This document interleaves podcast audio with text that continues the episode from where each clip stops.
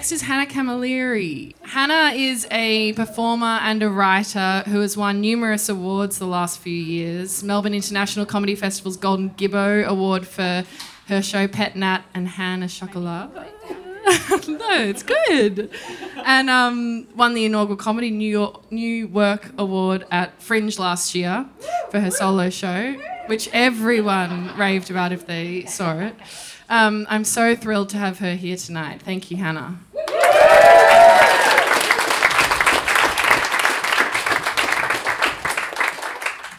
Okay. That bio is a tough act to follow. All right. Okay. Loved the first two, by the way. Blown away. Um, I was going to do little palm cards. My boyfriend was like, you should put them on palm cards. And I was like, nah, they'll be a lectern. I don't know, I just thought they'd be hidden. Okay, here we go. the sunroom, a small attachment that Nunnal added to the house.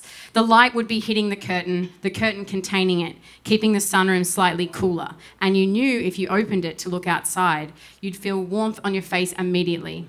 And the underside of the curtain would be burning as it was finished with blockout. My mum tells me an acrylic film added to the fabric to cut out light. Nunna would be reading her thin Mills and Boon novel with her reading glasses on and would invite me to sit with her on the couch under the window. She would call them her sexy novels. but she claimed, after my family interrogated her, that she skipped over the sexy bits. Feel bad for her. Feel bad for that. Just enjoy it, Nunna. She would hold me close while she read, her breath audible and smelling of cigarettes. Sometimes Nunna would be there instead, having a nap. Naps are funny. We're going to sleep, but we're obviously in denial and thinking lying on the couch would be more appropriate than the bed. I'm guilty of that. Their bed was small. I didn't know this until much later, but they shared a double. No judgment. That just adds to what I'm trying to create. Um, it had a big, at the time, I was little, so I had a single bed, so. So the double was actually quite exciting, but yeah, now I realise they shared a really small bed. Um, it had a big, shiny wooden bedhead made of cheap, solid wood, finished with a veneer to make it look nicer. It had, again, no judgment. This is just nana and nana, the immigrants, you know, I get it, I get it. I don't get it, but I get, I get their story. Okay, it had an inner spring mattress, and to top it off, had a purple and green mink blanket, which reminded me of the Cookie Monster's fur or a friend of his that would be this combination of colours. The Virgin Mary hung right above the bed. Whoa. it's not a scary story. Everything would be fun and games sleeping over until my nana and nana would go to bed. They'd say goodnight, and we were supposed to put ourselves to bed when we were ready. It sounds like a thrill, but um, like being treated by adults, but we would just scare ourselves. I'd lie down and just be picturing someone walking up the driveway and opening this wrought iron gate, and then somehow unlocking the back door, and then walking through the sunroom, going through the kitchen, picking up a knife, and heading straight for me. Sometimes I was so scared at night in their house on Kerry Street in Sunshine that I would hop in bed with them right in the middle.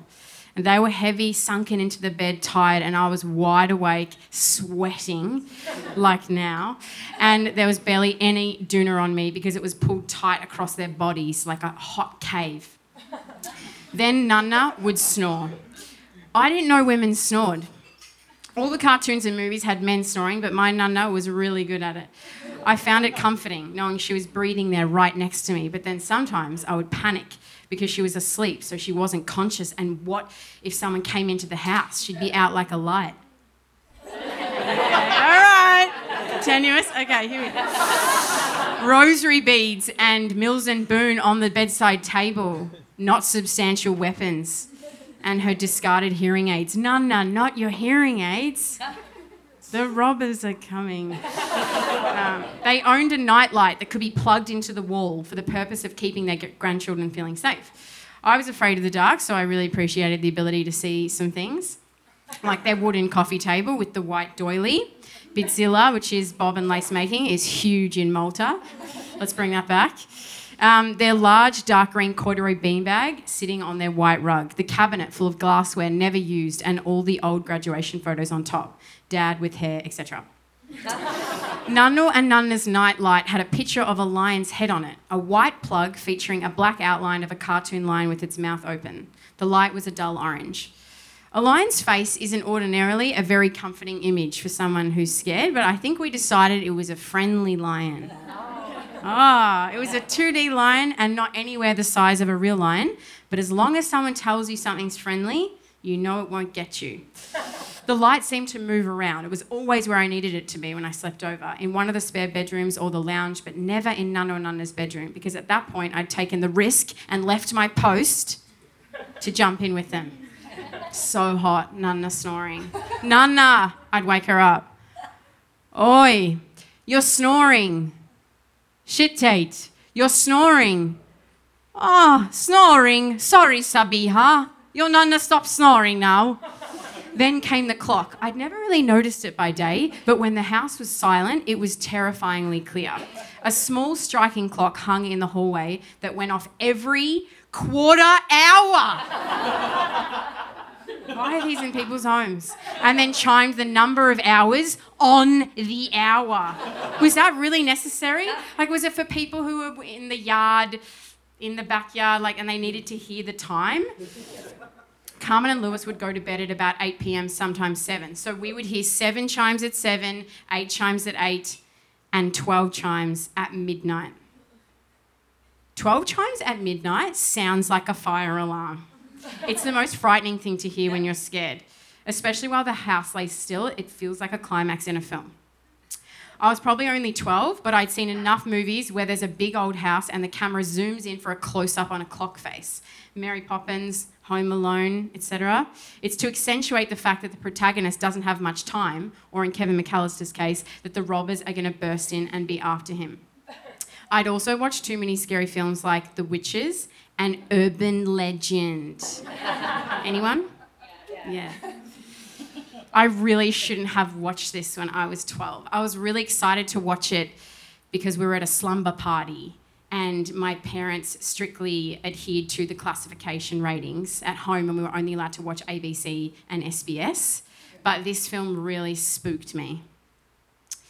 I remember my dad asking me what I was doing before heading to my Saturday netball game, looking under the car in broad daylight and looking in the boot, checking for axe murderers. I told him, okay, we can go. The striking clock was also really close to their bedroom. I'm not sure why they didn't mind the proximity. The chime is known as the Westminster Quarters, traditionally created to be heard from afar, but probably not five metres. Um, ben? Okay, this is the first quarter. Yeah, you familiar? Okay, that's first quarter. Fine. Second quarter. I assume this chiming is built for like an entire town and not like a house. I don't have any other clock gear to get through this, but I just thought it would be nice to listen to. it's probably just a bit indulgent. Okay, we're nearly at the end. Just want, I just want you to hear the chimes, which you've heard before. Okay, this is the fourth quarter. This is us all through the night. I don't understand how anyone's sleeping with this clock. I was, I was not. Okay. Here we go.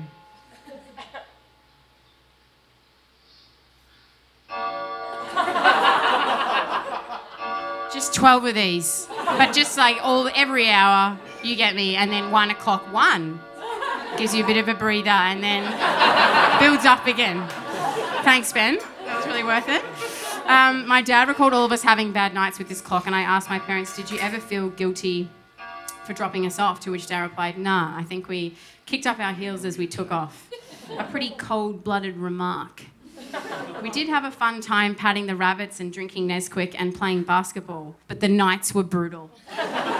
you know when it's getting to a time when you feel safe because the chimes start to reduce in numbers of three or four, and 5 a.m. is when my grandparents get up, so you're definitely home safe at that time when they're walking around. At this point, they can take care of the intruders while I get some shut eye. Nunna would get up and put his slippers on and shuffle out to the kitchen, making an instant coffee and breakfast before heading outside to water the veggies and finally to his shed where he would listen to the radio. Nunna would follow soon after, making a tea or heating the stovetop coffee pot and lighting up a cigarette before a big morning of cleaning and cooking. Their pottering solaced me.